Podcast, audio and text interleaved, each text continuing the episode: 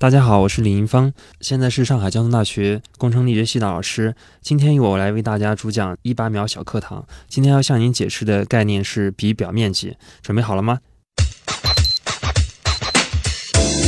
比表面积，它的概念是说每一颗物质当中所有颗粒表面积的总和。那么这样一个概念是什么意思呢？我来给大家举一个例子，就是说同样一块面团，我可以把它做成一个包子。那么也可以把它做成一个印度飞饼，它们的区别是在于，印度飞饼和包子的表面积有很大的不一样，但是它们体积是相同的。所以这样一个比表面积的概念，可以用来衡量物质非常重要的性质，尤其是对于现在非常流行的纳米材料。那你肯定可以想，为什么它对于纳米材料非常重要啊？那我再给大家举一个例子，你有一个编程为一米的立方体，它的体积是一立方米。那它的总的表面积应该是六平方米。那如果把这个立方体切成一千个等分的边长为一厘米的小立方体，那么这时候它的体积没有变化，但是它的表面积变成了六十平方米。那我继续切，不断的切下去，最后把它的边长切成为大约在十的负九次方米的尺度的时候，这个时候它的表面积是有六乘以十的七次方平方米。那么这么小的颗粒，它的活性以及吸附和催化多种性能都有很大的不一样了。那么它这个性质可以通过比面表面积来对它进行一定的衡量和反应。所以这就是为什么我今天向大家介绍这样一个比较新，但是也比较重要的在纳米尺度广泛应用的概念的原因。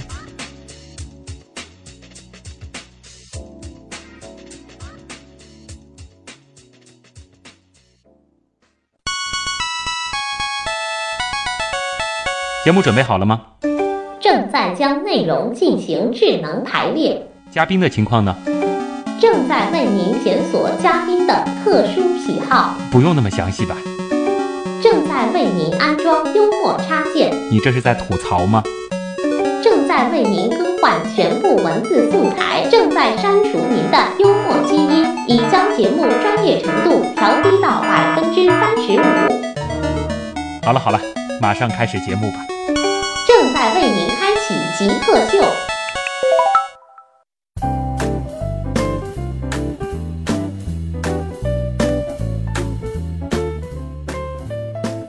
欢迎各位来到本周的极客秀。大家好，我是经常在广告里听到各种各样神奇的纳米技术应用，但是心中始终心存疑虑的旭东。大家好，我是从事纳米材料研究，并且希望看到纳米材料在我们生活中广泛应用的李银峰。嗯，今天我们要做的这个话题是真正的高精尖啊，因为它非常的这个精细，非常的小。我们要聊纳米这样子的一个尺度，然后。聊由纳米这个尺度所延伸出来的各种新奇的技术。我们今天请到的极客是来自上海交通大学工程力学系的讲师李迎峰。那么李迎峰呢，也是一直在从事纳米材料方向的研究。那我们就首先先进入极速考场啊，先来考考看我们的 李老师啊。极速考场，第一题，因为咱们是极客秀嘛，所以先得问一下李迎峰，你是如何定义极客的？极客这个概念，现在我听到的越来越多了，嗯，而且好像是专门针对我们这一类 从事研究的。啊，一开始它指的就是那些类似于不食人间烟火的计算机方面的人士的一些称呼。然后后面对于现在来说的话，我觉得 geek 应该是指人们对一种事物，比如说科学或者是你自己喜欢的兴趣的一种啊偏执和热爱。当然，重重要的一点是要突出这一类人情商比较低。对，那你觉得你自己的生活 geek 吗？对我有时候觉得也 geek，但是回头想想，我好像每天过的生活基本都很平淡，但是我觉得也很正常，没有说有很特别的地方，不会像你看过那种。呃，美丽心灵里面那个，它会有一些臆想症啊，或者是就在你的眼中看到这个一个桌子就已经不是桌子了，它都已经微观到分子的这个结构了。然后满满桌子的分子跑来跑去，是吧？并没有这样。嗯，对啊。那自己有没有做过这种特别投入的事情？因为其实做研究的话，这个一定是很花时间的，而且你沉不下去的话，一定是没法继续这样的工作的。对，其实不只是做研究，我觉得做什么事情都需要静下心来才能做。但我觉得我最投入的事情是我自己喜欢的运动哦啊，个子很高，打篮球，对，我对篮球比较热爱，所以你是个篮球极客嘛？对可以这么讲，我可以白天白天打球，夜里再去打球，没有嗯灯光也可以。所以我，但是这个正相当于我一种做事的风格，我可以白天做研究，晚上也可以做 research 做研究。嗯嗯所以然后中间抽空，啊呃都在球周空再去打个球。哎 我忽然想到，你是做这个材料方向研究的，这你有没有想过，这个通过材料去改变一下这个篮球的属性呢？对我当时没没想过改变篮球的属性，我当时想过改变篮球鞋的属性。哦，球鞋嘛，呃，尤其是以前读书那会儿买了新球鞋，怕被踩脏了。嗯，呃，然后呢，还有一个就是你要在室外的水泥地打，很容易被磨坏了。所以你要是这个材料好，又能舒适，然后还耐用，还而且还美观，嗯，这个我倒是觉得挺蛮好的一件事情。然后这个事情理论上通过纳米技术可以实现吗？可以啊，最起码可以保证在这种轻便的上面，会比现在的材料有很大的提高啊，啊。现在的话，像比较呃流行的这种嗯、呃材料，就是像纤维，嗯啊这一类已经是很轻的了。你像航空航天的飞机已经用到这方面的来减轻它的比重，以前都是铝嘛，嗯后面变成这种复合的纤维增强的一些复合材料。然后像鞋子到现在也是有一些叫 Hyperwire。詹姆斯的十十几代这鞋子里面都有这种技术。嗯嗯，这是轻，那么耐脏呢？耐脏的话，我觉呃那呃纳米材料可以呃作为一些涂层哦啊、然后你比如说你像我们现在这种涂料，真是美观了。那还有比如像耐腐蚀方面，你像一些颗粒它很小嘛，嗯它可以排得很紧密。这样的话，那么你外界的氧气啊或者水啊这种与你隔离的这个里面的鞋子啊或者是金属啊或者是你的墙面啊。那么它们接触的机会就会被大大的降低，那么是一种嗯很好的隔离涂层的一个作用。呃，那么接下来呢，请李迎峰找一种东西给 geek 这个群体代言，你觉得什么比较合适？为什么？这个东西不限，什么都可以。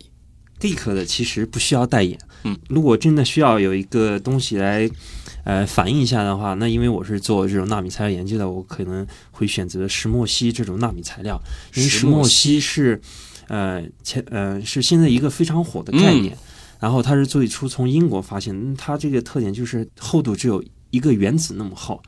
啊，那么可以像纸一样摊开来是一个平面的，但是呢，虽然它很薄，但是它非常坚硬，它的强度甚至说，呃，从从强度的数值来说，它比我们现在的金属啊、钢铁啊都要强硬很多，都要坚硬很多。所以，那我想要给 Get Geek 代言的话，就是呃，其实 Geek 可能看起来呃情商低，然后不合群，然后会没有，但其实其实它蕴含了很很很大的能量。就别看我很轻很薄，很不起眼，感觉没啥存在感。但是我真的释放出能量的话，如果你需要我，我可以给你很多能量。而且就是我反映出来的一些性质非常非常的强大。嗯，对，挺合适的石墨烯，而且这个材料很红啊。我们接下来有时间还可以再来谈一谈。那李迎峰平时这个有时间看书看电影吗？看的还挺多的。哦，现在看电影看的多，以前的时候书看的比较多。嗯，那嗯通常是什么类型的书或者电影？那我记得，呃，看书的话比较杂，以前像一些科幻类的，嗯还有一些小说都会看过。然后比较印象比较深刻的，应该算是《平凡的世界》，嗯，这应该很久上我我中学那会儿读的。哇，然后嗯，后面也读过一次，所以我觉得这本书的特点就是你不同的年龄以及不同的身份的人去看这本书，都会有不同的想法和感触。嗯嗯这是你推荐的书，我自己喜欢读的书，自己喜欢读。如果大家有兴趣，也可以去、嗯，呃读一下，因为也有这个电视剧，我估计大家也都看过。，对，当然跟我们这个年龄可能还有有点距离，所以我在想，你中学的时候就喜欢《平凡的世界》，还挺不可思议的要考作文。啊。但是看进去了啊。那电影呢？电影的话，我喜欢的种类还挺多，嗯像迪士尼的那些动画电影哦，啊、像呃呃呃 Frozen 呃冰雪奇缘，嗯嗯、还有飞屋环游地球啊呃这一类的这种呃动画片的电影还挺好。这呃还有李易峰，你的个子是有一米九吧？应该是不止吧？我感觉你特别高，呃，刚刚一米九，啊一米九，然后和就你喜欢的这个电影的类型和我想象中还还有点区别。那我也喜欢别的，像什么 敢死队啊，啊，嗯，就是特别有有这个荷尔蒙气息啊的这种电影。对对对嗯，所以说也也不会限定某一个类型的。对，现在因为我们的选择很多嘛，嗯所以呃那么多美好的事物，就像你吃东西一样，那么多好吃的都尝一尝也是蛮好的。其实作为一个这个研究者啊，嗯那看电影的时候会去里边找点启发之类的嘛？或者说看到这个他电影用了某个道具，想，哎，这个好像是我们研究的某种材料，会有这种习这惯材料倒呃没太有，因为纳米材料现在在概念上比较火，在用的其实还相对较少，所以这就为什么我一开始向大家介绍的，就是说我希望能看到我们生活中纳米材料广泛应用嘛。嗯但是我有一次看电影，呃，是它前面有一个花絮。然后显示的是一个很小的颗粒，然后它的表面呢，然后非常复杂的形状，然后因为它电影制作嘛，它会嗯在不断的变化，嗯、包括它的颜色、形状，还有一些结构都有变化。我觉得这个跟我研究纳米材料它的一些性质还是有相关的。当时，呃就想起了我之前对做过的一些 研究，有一点共鸣。嗯，嗯，最感谢或者是最崇拜的人有吗？应该是我的导师。哦，我的导师现在是在呃美国呃布朗大学的呃工程院院士高华健。对我首先要感谢，因为呃是他呃带我在这条路上一点点的克服很多困难。对学校还很好，主要是那个学校我们这个专业全球排名第一，所以、嗯，对他就是给你的启发也很大。对，我觉得我从他身上在关于这种嗯研究的思维和方法得到了很多的启示，而且特别他是一个智商特别特别高的人，嗯，然后所以就让我承认了一点，就是说确实存在智商很高的人，和智商特别特别特别高的人打交道是一种怎样的特别有压力，就是他认为你你应该会的，或者是他觉得很简单的，啊？可能我需要花很多精力才能去把它搞明白的，所以这就感觉特别有压力。不就是心算这个八位数乘法吗？这么简单的事儿，这有什么难的？啊、所以说就是在你的导师身上，你学到了很多，然后也就是促使你在这个方面继续的努力下去。对，作为一个研究者啊，其实这个习惯很重要。那么从事纳米材料研究需要有怎样的好习惯？对，我觉得呃，不一定是纳米材料的研究，就是说，我觉得做研究的人一个共性都是都比较有条理，嗯然后做事比较有计划。当然，像我的话，我自己一个很不好的习惯就是我做事现在越来越拖延，就是越到这和有计划感觉是冲突的。对，所以我也觉得奇怪，就是当我在靠近 deadline 这一段时间，我会效率特别高，嗯所以就就像大家普遍说的那句话，deadline 是第一生产力嘛。嗯，所以你做的计划是，比如说一个六十天的周期，前五十五天拖，然后倒数五天开始排满 所以其实一个很不好的习惯，大家以我为戒。啊。呃，接下来这个问题高冷了啊，李迎峰和大家来分享一下你最后一个学历啊，或者说你最近一个学历，你的这个毕业论文写的是什么？啊，我就最近一个博士，嗯我博士毕业论文写的是材料及生物系统当中夹杂与界面相互作用的一些力学表征。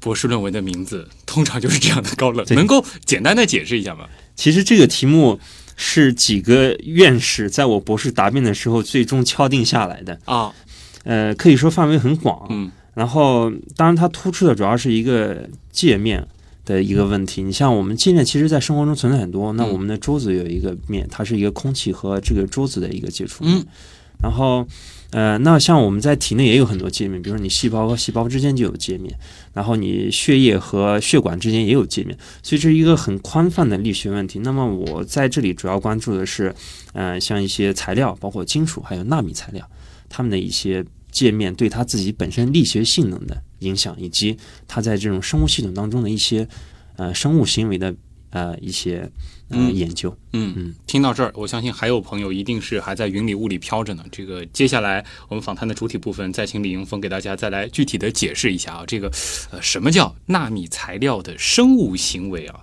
好，那么这里是极客秀，我们稍后继续。你觉得什么是极客？具有互联网思维的、有创新意识的一帮理工科男。极客，我觉得跟黑客有点像吗？用一些很正常的东西做出一些很不正常的东西，就是民间科学家一样的人。头脑很聪明，可能有点小怪异。做事很有自己的范儿，很有潮流，对科技这种东西有一些独到的理解，会搞一些自己的小玩意儿，然后 DIY 能力比较强。印象中比较 crazy 那种感觉。非常聪明，非常有动力，非常有想法、有想象力的一些。smart，精力充沛。嗯，有点像技术宅之类的吧。做一些不同寻常的事情。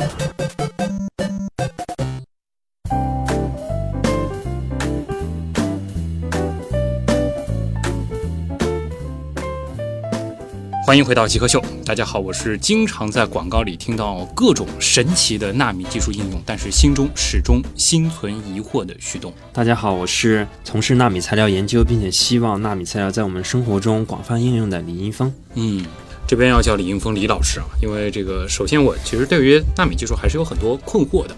广告当中啊，经常其实会听到说采用某种最新的这个纳米技术，但是其实你就单凭广告本身，我并不知道它用的是哪一种的这个纳米技术，因为我对于纳米的了解，我自己对它的理解是一个非常小的这个尺度啊，非常小的一个这个长度的单位。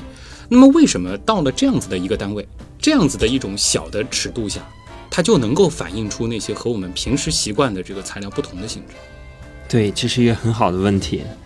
呃，纳米其实是一个长度单位，嗯，然后这个旭东确实已经呃体现出来很高的这种纳米材料的研究技术。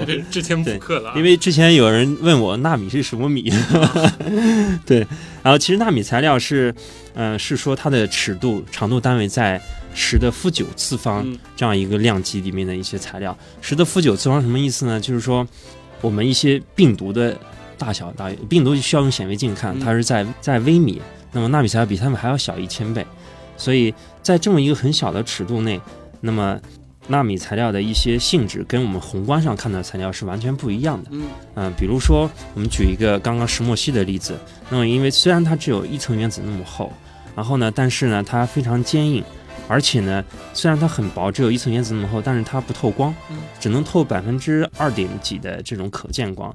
那再举一个例子，比如说我们常规的这种铁块，呃。呃呃，金属呃金块，它的我们常规的金块，它的熔点是一千呃一千多度。嗯，那么如果说我把这金块切成一些很小很小纳米尺度的这些金颗粒，那么它的沸点只有三百多度。所以说就是当一些物质。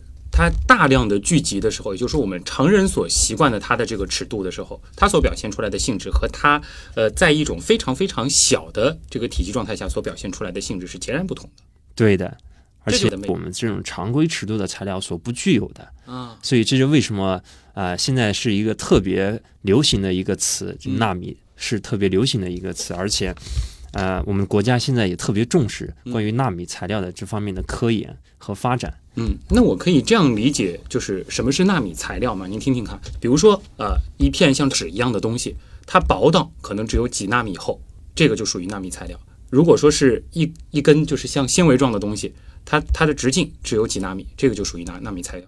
对的，对的，就是像哦，我们不是三维空间嘛，嗯只要它有一个维度能处在纳米尺度的这个长度单位里面，那么它就属于纳米材料。啊，那如果说是有一件衣服啊，我假设呃，我假设一件这样子的这个所谓的纳米的衣服，比如说它组成这件衣服的它的这个线，它里边的这个纤维是纳米级的，对对这样制成的衣服也是采用了纳米技术的衣服。对，可以这样讲。其实这样的衣服还没有。嗯然后在生活当中，我们所接触到的纳米材料，更多的是一种概念和嗯呃吸引人们眼球、推销的一种呃策略。嗯，那实际上就是说，现在纳米的这些这个材料，在我们民用的这个应用，并不是特别的广泛。对，嗯、当然，据我所知啊，我们更多的还是停留在一个呃基础研究和这种实验探索的一个呃过程当中。当然，工业生产也有，但是它距离我们预期的那种实际产品还有一点距离。嗯，但是这个其实接下来我们也会给大家带来的非常开脑洞的地方，就是通过理论，现在能够所指引出的那个关于纳米材料的未来是非常美好的。对的，非常非常的美好，因为纳米材料有很多特殊的电学、力学、光学，呃，以及这种化学的性质。嗯嗯，如果说真的能够实现的话，它能够极大的改变我们现在的生活。各方各面都应该有。啊，好像李云峰之前是用到了一个词，是第几次工业革命？对，因为呃，我们知道之前有一个机械的发明带来了工业革命，那我觉得呃，在我们这个世纪初的时候，大家普遍接受的一种呃呃概念，就是说纳米材料出现将会带来一次类似于工业革命一样的生产革命。嗯，所以这个可能是你们现在正在致力于去推动的事情了。对，但是经过这十几年的发展呢，是对纳呃纳米材料得到人们一些肯定，但是因为它距离我们预期的这种在生活当中推广的速度还是有些慢，所以人们还是有一些失望的。但这个概念一直是在不断的炒热变火的。嗯，好，呃，李迎峰，你的一个研究的领域，就其实我们刚才在说你的这个博士论文的时候，其实也提到啊，是纳米材料生物行为的机理和调控啊，那其实就会让我们对这个词感到非常的好奇，就是纳米材料它为什么有生物行为？我们怎么去理解这个词？对对对，这个像毕业答辩一样，是的。好，谢谢老师提问。那个是这样的，那我现在应该是自从一三年北京雾霾以来，我们比较热的一个词是 PM 二点五。那么所谓的 PM 二点五，就是说一些颗粒的直径小于二点五微米的这些。那么对于这些 PM 二点五，我们可以戴口罩或者之类的办法，不让它进入到我们身体内，然后免得我们咳嗽啊，或者是呃不舒服。嗯啊、但是对于这些纳米材料，因为它比微米还要小一千，还要小一千倍，所以它是不可避免的要进入到我们身体内部的。而有的时候，我们还希望让它进入到身体里面，因为有研究表明它可以治疗癌细胞。嗯，那么这个时候我们就要啊、呃去探索一下它是怎么样进入到我们身体里，然后以及怎样去控制它的这些在我们呃身体里与细胞接触的这些行为。嗯，因为它实在太小了，我们常见的这些过滤机制根本没办法去过滤它们，或者说无论我们防或者是不防，它始终会进入到我们的身体，那我们就得去了解它这个背后的机制了。对，有时候当然事情都有两面的嘛，有时候我们需要去防止它，有时候我们还需要去利用它，嗯，让它作为一个载体。啊那现在会有很多这个跟医药相关的对，技术，这是一个非常重要的一个生物应用，纳米材料生物应用是一个非常重要的方面。是把药粉变成纳米级吗？因为我一开始给大家解释的概念叫比表面积，嗯就是纳米材料表面积很大，那我们可以在它表面装饰上一些制药的一些分子，让它作为一个载体，然后让它到达我们身体内部去治病。嗯，那有的时候我们也可以把它本身作为一个呃治病的一个物质，嗯然后比如说治疗癌细胞的时候啊，那它它会我们想办法把它输运到那里就可以了。所以这是它的一个生物应用的方面。嗯，这个其实带来了一个很前沿的技术，我觉得可能有点像，就是有一段时间特别红的那个纳米机器人的概念，对对对，是这个技术呃，是不一定是这个技术，但是概念是一样的。啊，啊，也是说可以就是一定程度上去操控。对，我们可以去控制。但是现在来说，那首先我们要想去控制它，我们就知道，首先要知道它是怎样一个方式，嗯去进入细胞或者与细胞膜接触的。嗯，所以这就是我博士研究论文研究的一个重要的部分啊。那聊完了李老师的这个博士论文啊，那么下一个问题，其实，呃，别笑话我这个门外汉啊，因为我我看到你是这个力学系的讲师，这是上海交通大学工程力学系的讲师。对，因为我我最开始觉得你是研究纳米的嘛，我开始觉得你可能是跟这个材料相关的。这个力学跟纳米它有什么样的关系呢？其实力学，呃，之前我有一个老师，他有一个比喻是说，力学就相当于我们做菜的时候的盐。嗯，基本上每一道菜都可以都需要用到盐的成分，啊所以力学就相当于是一个基础。那么在很多学科中都会有应用。嗯，你像我们纳米材料的力学性能的话，主要是指它的一些拉伸呀、弯曲啊、扭转啊这一些力学性能的表现。嗯，然后纳米材料呢，它反倒是说具有很一些很突出的，相对于我们宏观材料，比如说我之前跟你们讲过的石墨烯。我们把石墨烯做成一个保鲜膜那么厚的膜，那么如果我们把呃一个铅笔放在上面，那么至少它可以担得动一头大象的重量。所以不可思议。对，所以它的力学性质还是在很多方面体现出与我们常规有很大优越性的。的确是很不可思议啊！但是我忽然意识到，就是对于石墨烯这种材料本身来说，保鲜膜的厚度对它已经很厚了对，啊因为它的厚度只有单层原子，那么原子你可以想象一下，啊！也就是说是很非常非常多层的石墨烯材料叠在一块儿，但是它的厚度依然只有保鲜膜。但是这样子一张看上去像保鲜膜一样的石墨烯的膜，它却能够担动一头大象就非常坚坚硬了啊啊！！看来纳米技术如果说真的得到这个更大程度的发展的话，我们的生活会变得很神奇。所以我是很期待就是纳米材料在我们生活当中广泛应用的那一天的。嗯，这里是极客秀，我们的访谈还在继续。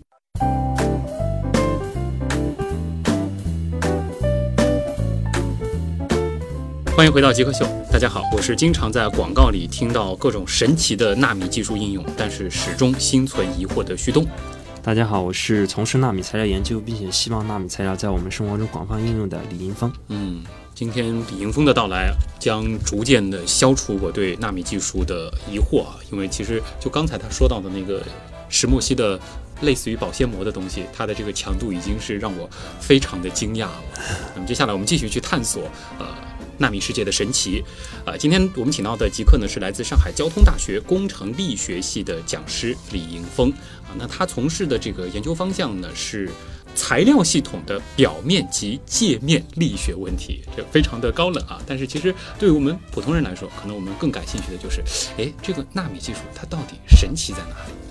其实想到这个纳米这种尺度啊，大家可能通常会觉得是这个非常细小的东西，但是我们普通人能够想到的细小的，觉得可能这个像面粉的这个单颗的面粉啊，对，哎，或者说是这个我们或者想这个可能啊，这个烧开水的时候啊冒出的那股白烟。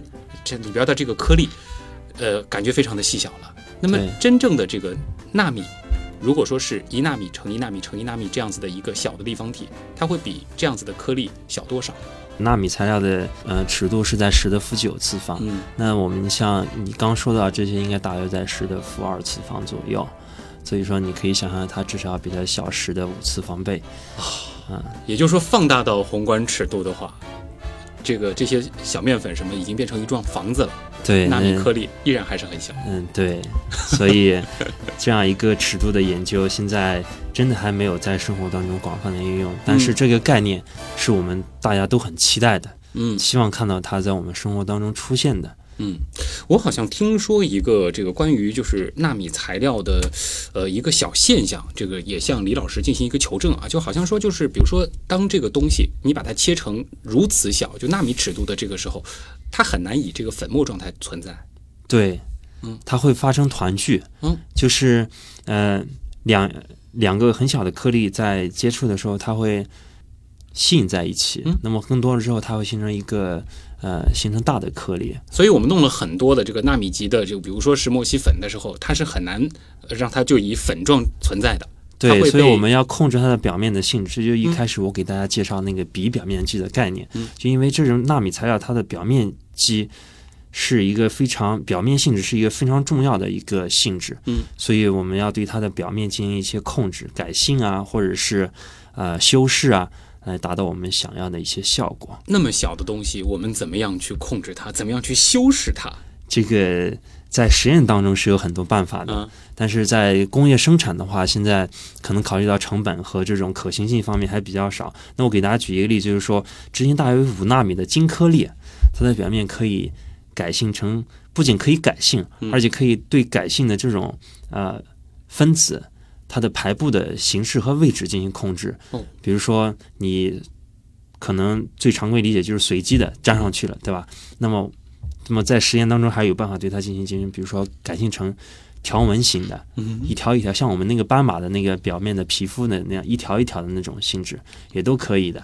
是把一个小小的一个这个金的，对，直径只有五纳米的金颗粒，球形的颗粒。然后甚至在它的这个外观上也发生一些，不仅可以改性，而且还可以对它改性的这种表面的排布进行调控啊。所以，呃，实验当中还是可以发现很多有意思的一些现象和那咱们的实验现在是能够做到一次改多少？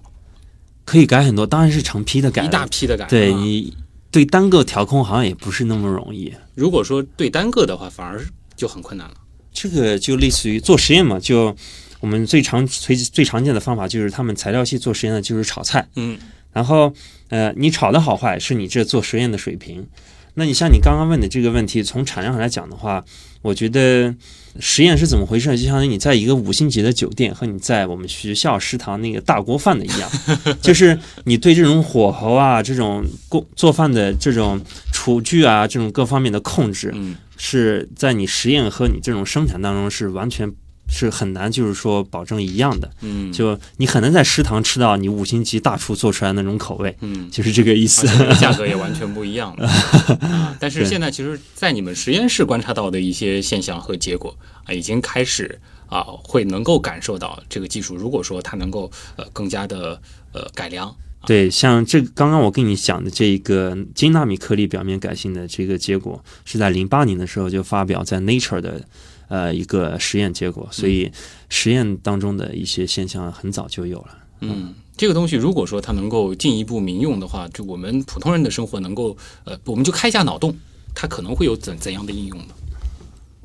那最起码可以做涂料啊，再一个就是生物应用。嗯，那实验已经发现，就是说这种条纹改性能够更容易的让这种颗粒突破细胞膜，进入到细胞里面去。嗯，还有一些就是它的电学性呢，也有很大的一些改善。但是现在就是说，正因为这么小的颗粒，它的一些表面改性之后的性质，需要用很多其他的办法来证实你的这些结果。嗯，所以不要说是生活应用，那么在学术当中被广泛应用也是存在很多争论的。就是在学术上，我我在一次会议当中就看到，就是两个人，一个是这个实验的作者，另一个就是说质疑他的，嗯两个人很激烈的这种在呃讨论或者争辩。可以说，这个纳米技术现在还处在它的这个少年或者是童年的发展阶段吗？对对，可以这样讲，就是说，呃，这个概念已经不新了，嗯，相当于这个婴儿已经生下来，已经长到在上学的阶段了，嗯，但是他的很多思想啊，很多呃身，包括身体啊、思想啊，都在还在发育，还在不定型。我们当然都希望孩子茁壮的成长，以后成为栋梁。好，那我们接下来聊聊这个李英峰的这个呃成长史吧。我觉得你的这个个人经历还是很酷炫的啊，因为我看了一下你的这个自我介绍，就包括之前的这个这个学学习啊，包括这个论文啊等等，这个都非常的华丽。那我就很感兴趣，你是什么时候开始想到就是自己要从事跟纳米相关的研究的，还是这个误打误撞就这样走上这条路了？的研究方向呢是呃受到我导师的启发的，嗯。因为像力学的话，它其实一个很古老的学科，从我们一开始的这种牛顿啊、那就是力学第二定律，嗯。啊、这种到后面的各种呃量子力学，再到后面的航空航天这些发展，其实也很古老的学科。那么像我们现在这个社会的话，很多力学问题都已经得到了解决，当然还有很多问题没有得到解决。但是力学的发展方向已经变成了一个交叉的问题，就是与其他学科的交叉协同发展。所以，那么呃，纳米力学呢是纳米材料呢是材料方面的一个新兴的一个分支。那么它的很多性能，包括力学的性能、生物的性能，还有一些物理化学的性质，都呃需要人们去探索。所以。这是给力学带来一个新的呃生机和发展方向。嗯那么我导师当时给我讲，就是说这个方向还是力学的以后的一个主流，所以我就从事了这样一个方向。嗯，是你前面提到的那个高华健教授对的，啊，他给你指的这个方向。呃，当然他也不是特地给我指的，他本身就在做这个方向，啊所以我只需要跟着他做。嗯，那么在这个之前，你是一直是在这个物理这个学科上，也是力学，也是力学。其实力学跟物理还，当然我们高中的时候学的力学主要是物理方面的，什么呃运动啊什么之类的。对但是在后面在大学里面的力学学科呢，都是有工程背景的，嗯所以我们名字叫工程力学。嗯，对，你像航空航天钱学森，这属于航空航天力学，还有流体力学。呃，像我现在的方向应该属于固体力学。嗯，对。所以你其实是一个工科背景对，啊，我的学位都是工学。工学啊。呃，其实李迎峰，你的这个履历真的非常的漂亮啊，再加上就是你的这个，其实你研究的这个方向，我可以想象它的这个商用前景很大啊，包括就是在医药方面啊，包括就是材料现在非常的热，包括纳米也是非常热的一个词。那你为什么会想到这个拿到博士学位之后，依然是在校园里继续做研究，而不是去找一个比较高薪的工作呢？因为你这个背景其实去就业应该是能够觅得一个薪水很高的工作啊。对，这个问到职业发展的问题了。啊，就是其实我读这么多年也是稀里糊涂，感觉就这条路一直往下走，嗯就走到了这一步。但是话说说到在学校里工作，一方面呢是我觉得呃这个机会比较难得，因为我觉得做老师还是一种很，尤其是大学老师对学生的这种呃知识以及人格和能力的培养都是很重要的，所以我觉得这份职业还是我很喜欢的。嗯再一个呢，就是作为研究的话，就像我刚跟你说，我受到我那个导师的很多的启发，我觉得。嗯，我还是希望能够把一些思想和一些呃感兴趣的事情做下去。嗯，有，所以这就是这就是我为什么能够选择为什么选择在高校里继续工作。收到过橄榄枝吗？呃，有，啊但是我也就人也能看出来，我可能当时也不是呃有很大的意愿去工作，啊所以哪怕是那种这个后面有点零特别多的这个年薪，也没有打动我们的李老师。好，那么这个访谈部分我们先进行到这儿，因为后面还剩下一些时间，我们进入问题来了。今天的问题应该还是比较高冷、比较长知识的。你觉得什么是极客？具有互联网思维的、有创新意识的一帮理工科男。极客，我觉得跟黑客有点像吗？用一些很正常的东西做出一些很不正常的东西，就是民间科学家一样的人。头脑很聪明，可能有点小怪异。做事很有自己的范儿，很有潮流，对科技这种东西有一些独到的理解，会搞一些自己的小玩意儿，然后 DIY 能力比较强。印象中比较 crazy 那种感觉。非常聪明，非常有动力，非常有想法、有想象力的一些。smart，精力充沛。嗯，有点像技术宅之类的吧。做一些不同寻常的事情。欢迎回来，这里是极客秀，我是旭东。今天做客我们节目的嘉宾是来自上海交通大学工程力学系的一位讲师李迎峰。那么李迎峰所从事的研究方向呢是材料系统的表面及界面力学问题。那当然，我们今天的主题呢其实是跟纳米相关的，我们会来聊更多的纳米材料的事儿。那就进入问题来了啊！问题来了，问题来了，问题来了，第一位网友长河，这应该是一位女生啊。她问了这个问题，其实和我最开始的自我介绍也有点关系。她就说了这个啊，我听说现在有很多的化妆品当中都加了一些纳米材料。那么，请问这仅仅是一个概念，还是确有实效？加入纳米材料的化妆品安全性如何？会不会有什么负面效果？请教李老师。这个还是很多啊女孩子比较关注的问题。就是纳米材料的话，现在尤其是像防晒霜啊这种，里面确实含有一些，嗯啊、比如说像氧化锌和或者是二氧化钛这种，因为这种颗粒的话，它的折光性比较好，可以起到防晒的效果。那么，但是这些颗粒的话，它也不是说直接加进去就用，它是嗯经过啊、表面的一些处理，比如说用有机分子去包裹，这样可以相对来说是安全的。因为你刚刚其实前面也提到了，这个纳米它非常非常的小，对它，穿透皮肤感觉根本不是需要花太多力气的事情，会被我们人体这个吸收产生一些副作用嘛？可能很多的女孩子是担心这个问题。就我觉得肯定是会被吸收一部分，不仅是纳米材料，你像其他的这种成分也会被吸收一部分。啊，所以为什么你要用卸妆水啊，或者是这种啊、嗯比较系统的这种化妆的手段？所以大家就要去权衡了。当然，这我估计它加的量也不会很多，嗯对，所以也不用过分担心。啊，嗯还是看这个量啊。好，那么下一个问题，knife 嘛，他问的这个，我曾经听说纳米材料的表面改性修饰可以帮助纳米材料聪明起来，这是怎么回事儿？对这个的话，就是我一开始给大家介绍的比表面积的概念，嗯就是纳米材料的它的表面积比体积要大很多。那相当于它这么呃明显的表面积的话，我们可以对它的表面进行一些修饰嘛。就是你，我想大家应该见过那种圣诞树，对吧？嗯我们可以在它表面挂上各种各样的一些挂件饰品啊，那起到美观的作用。像纳米材料的话呢，我们可以在它表面接上各种分子，啊、改变它的一些呃各种方面的物理化学性质。嗯，嗯，让它呃不仅聪明，而且还貌美如花起来。就是你刚刚提到的这个有什么斑马的这个条纹对啊？对对对聪明是怎么去理解它呢？聪明就是能够达到我们想要的效果。比如说，为什么说猩猩呃是在动物当中比较聪明的？嗯就是它可以嗯呃能达到一种教育的效果。像纳米材料的话，那我们通过表面的修饰，也可以让它达到我们预期的一些功能和效果。嗯。啊，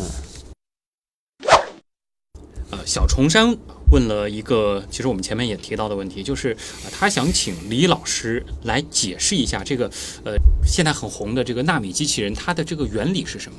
在这么小的尺度下，这个机器怎么工作呢？它怎么思考呢？就纳米机器的话，我觉得还是一个概念。哦，嗯，在实际当中，可能我们有微米尺度的一些类似于机器人，或者是呃更稍微大一点尺度。但纳米尺度的话，我们现在还不太好去驱动它。嗯，呃，但是这种思想是有的。比如说我们常规的这种螺旋桨或者螺旋形的这种，啊、那么它转动起来它是往前的，对吧？那么像纳米尺度的纳米材料的话，如果我们对它表面进行这种螺旋形的改性啊，那么可以比外面加一个电场或者是磁场，让它能转起来，它也可以实现一种进动的这种往前行动的一种功能。黑猫跟白猫打架，它的这个问题也很实际啊。其实通常就是我们来这些比较高大上的专业的时候，都会有听众问这个问题，就是啊、你们这个专业的这个就业前景啊如何？一般来说会往什么样的方向去就业？这个不仅是大家关心的，而且也是我们这个老师也比较关注的学生的就业的。嗯，其实力学的话是一个比较基础的学科，它既有数学这方面的对你思维的锻炼，又有这种与工程接触的一种背景，所以它的就业面还是非常广泛的。像航空航天、呃汽车、呃还有这种轮机厂啊、核电站，都有对口的方向。嗯，再一个就是。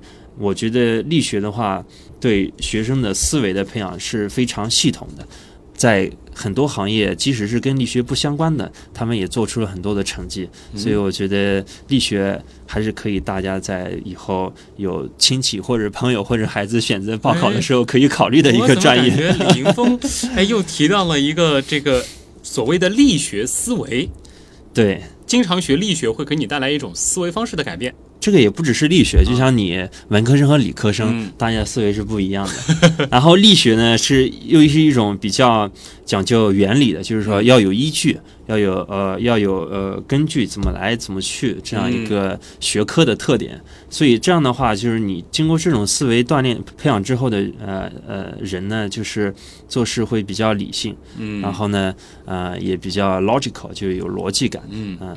通常这样的人跟女朋友吵架的时候，比较为难啊，比较吵不起来，对吧？女朋友随便讲，那我在想，那他可能还没反应过来，吵架已经结束了，对吧？因为你还在想这个原理到底是什么，至于是为什么吵架的，是吧？下面这个问题呢，来自压马路的雨，他的这个问题其实问的挺知乎的，他就说啊，请问关于纳米材料有哪些特别颠覆认知或者极其令人惊叹的现象？哎呀，这个问题问的很很到位啊！啊，其实这就为什么纳米材料这么火的原因，它确实存在很多这种，啊、呃，与我们常规见的材料不一样的一些性质。那我还是举刚刚那个石墨烯的例子哈，嗯、就是说，如果说我们在生活当中一张纸，你在上面掏一个洞的话，那你去拉这张纸，它肯定会先从洞那里坏。对对，但是如果说这是一个石墨烯做出来的，因为石墨烯呢是做出来之后，它就像那个七巧板一样，它一小块一小块拼接起来的。啊，那因为它拼接起来之后，你在这在上面掏一个洞，那么它不从洞那里坏，它从你拼接的地方先坏。所以就是这个拼接的结构被破坏了，就是它从拼接的接缝那里坏。而不是说从那个洞，当然它的接缝也是很结实的，并不是像你想象的，就是说那个呃胶水一粘那种，没有没没有那么坚坚固的一个效果。那就是因为这个洞，它就会所以这个影响到这个接缝的。它只是说你洞的存在对它这个破坏没有太大的影响啊，嗯，好神奇。还有吗？还有啊，你像刚刚我跟你说那个接缝，嗯，接缝的话，它其实是呃有一些缺陷的，嗯。然后呢？但是你去，他们现在不管是理论还是一些模拟研究都证实，呃，像石墨烯这种材料，它的接缝上缺陷越多，反倒是越坚硬，它的强度越多越坚硬，强度越好，就是越结实。嗯，对，所以那像我们生活中像这个材料，那比如说这个纸上面我钉个图钉。啊，那么你在图钉那个地方就相当于一个缺陷嘛，嗯，然后我钉的越多，它就它就其实就没有以前那么坚硬了，对，吧？脆弱。但是像那种在这种纳米尺度的这种单层的单原子的这种石墨烯这种材料上面，它的性质跟我们这个纸就完全不一样。嗯嗯，我觉得这个特别开脑洞，因为其实今天聊的是这个纳米的尺度啊，我们有很多听众其实呃都对那个量子物理会有一些这个兴趣，他们可能会觉得只有到那个尺度下，这个世界才会发生颠覆。那其实到纳米这个尺度，已经和我们所习惯的这个宏观的尺度区别很大。对对对，啊，这个 research 有时候还是很有意思的。嗯，就像我们一开始说的 geek，呃，就像生物系一样，它还是有很多能量存在那里的啊啊。风系雨邪这个问题，其实和我们刚才聊的这个还是有点承上启下关系的啊。因为他也说，我们节目当中其实前面多次提了石墨烯，而且我们的李老师其实也不是卖石墨烯的，我们是这个呃大学的一位讲师。那么他就想问了，这个石墨烯这个材料它有怎样的这个生物行为呢？对，其实石墨烯现在确实是很火的，而且它已经火了一段时间了。嗯、这就为什么我们。也习主席前段时间去英国的时候，还特地去参观了他们曼彻斯特大学的石墨烯呃国家重点实验室啊。所以呃，那么这个材料以后肯定会有很多的应用。那么它它的生物行为肯定就很受关注。那么它这个材料特点就是它是一个片状的，嗯，片状它是怎么进入细胞呢？它这个模式呢，就是我们发现它是通过呃石墨烯边缘上的尖角刺进去的。